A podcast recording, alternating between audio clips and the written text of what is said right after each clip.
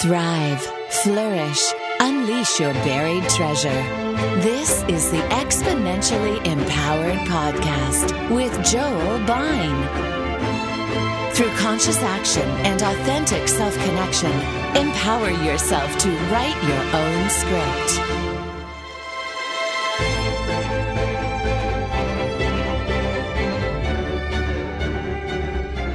For success, like happiness, cannot be pursued.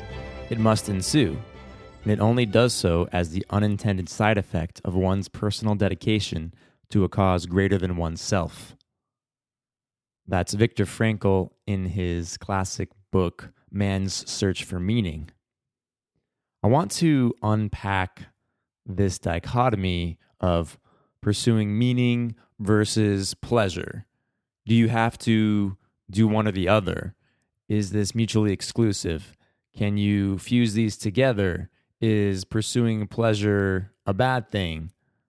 I think it's important to dissect these concepts and avoid the black and white thinking that often comes in these conversations. So take pleasure. What is pleasure? It maybe it's something like a short-term satisfaction like watching television it's not effortful. It's it's leisure, it's passive, it's consumption, it's easy. It's television, it's it's eating cookies, it's it's drinking alcohol, it's shopping. Now, what what needs are you getting met when you pursue these pleasures? You're you're meeting needs for fun and novelty and excitement, relaxation, ease. I mean, all of these activities don't require conscious effort and challenge and the heavy lifting, psychological heavy lifting that might come from other activities. And so I think it's really important to recognize that we're meeting these needs. But what needs might you be sacrificing in the process if those become overbalanced? So, this is when the need for meaning comes into play.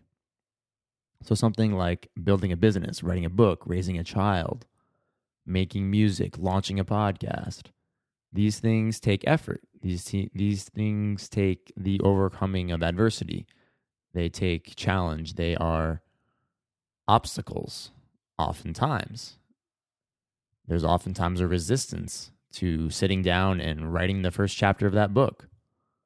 Uh, raising a child, there's minute to minute obstacles there. But they can also bring great reward and satisfaction over the long term. So we have the short term versus long term. Now, Mark Manson says in his book, The Subtle Art of Not Giving a Fuck, uh, he says, everything worthwhile in life is won through surmounting the associated negative experience. Any attempt to escape the negative, to avoid it or squash it or silence it, only backfires. So, this is shining light upon the concept of you need challenge in your life to create meaning, to create something worthwhile. So, if you are emphasizing those pleasures, then you're not going to be getting those meaning needs met that thing that you're procrastinating on, that thing that you keep saying, oh, I should do that, the thing that you are resisting doing that you don't really want to do because it, it, it brings a short term discomfort. To really get started in launching that new business or that organization or having a, a conversation that is a vulnerable conversation with with somebody in your life that's a lot harder than sitting down and drinking a beer with that person in your life. Or instead of instead of at, at 7.30 on a tuesday night sitting down and and writing your proposal to to to submit a grant or or launch your your business whatnot something that takes effort at the end of a long day. Doing that is a lot harder than than watching netflix at 7.30 on that tuesday. But what are you surmounting and what fruits are you bringing over the long term and what what what meaning are you deriving if you if you go through that barrier that that short-term discomfort that short-term discomfort of getting that project started and planting seeds i just saw a quote this morning on my uh, my Google. I have this extension on my Google Chrome. Uh, I forget what it's called, but it, it I opened a new tab and it says "Good morning, Joel." Gives me the time, and then there's an inspiring quote, and there's a photo of somewhere in in the world that's beautiful. So I have a photo of a meadow in Kenya. It's amazing. And then so the quote of this for today is don't judge each day by the harvest you reap, but by the seeds that you plant. So when you plant seeds, how can you see meaning start to amount in your life over the long haul? When you're, again, investing in yourself, investing in purpose and projects that can that can be accomplished at a, at a grander level, but can't be accomplished immediately. But again, if you are on the other side of the coin, if you're obsessive about just the delayed gratification and working and working and never letting yourself, you know, smell the stop to smell the roses, if you will, and and getting really taking life too seriously perhaps and getting into a state of workaholism. You know there's definitely it's really important to i think consider that the puritan work ethic is still ingrained in american culture. It, it, that permeates the country's the country is founded upon many of these ideas at a, at a root level of, of, of 400 years ago or whatnot of of work for the sake of work and be busy and don't stop and be idle. Like idleness is the devil, right? Like you have to just work even if you don't actually derive value out of the work you produce. Like working for the sake of work. That's something that you know, while it's not the only pillar of American culture, it's something that is, I think, deeply seated in many ways and it's it's deeply seated in the school system of of working and being busy uh, and so it's something to be mindful of. Are you avoiding pleasures and avoiding the enjoyment of the moment because you are obsessed about working? Okay, so we have these two sides of the coin the Puritanism versus hedonism, meaning versus pleasure. Now, can we maybe fuse these together? So I have a great uh, excerpt from Isaac Morehouse, who's the founder of Praxis in his book that he wrote with Mitchell Earle, Don't Do Stuff You Hate. And he has a chapter on hedonism as a life purpose. And I really like how he he seeks to he proposes that you can you can you can integrate these two concepts of meaning and pleasure together. He says, "The deepest truest human desires are not satisfied with temporary titillation alone. Those can be a delightful part of existence, but cannot satisfy the soul's most powerful longings. Being fully alive requires some degree of challenge. It requires some degree of pushing oneself, if even only to fight distraction and carve out time to marvel or think.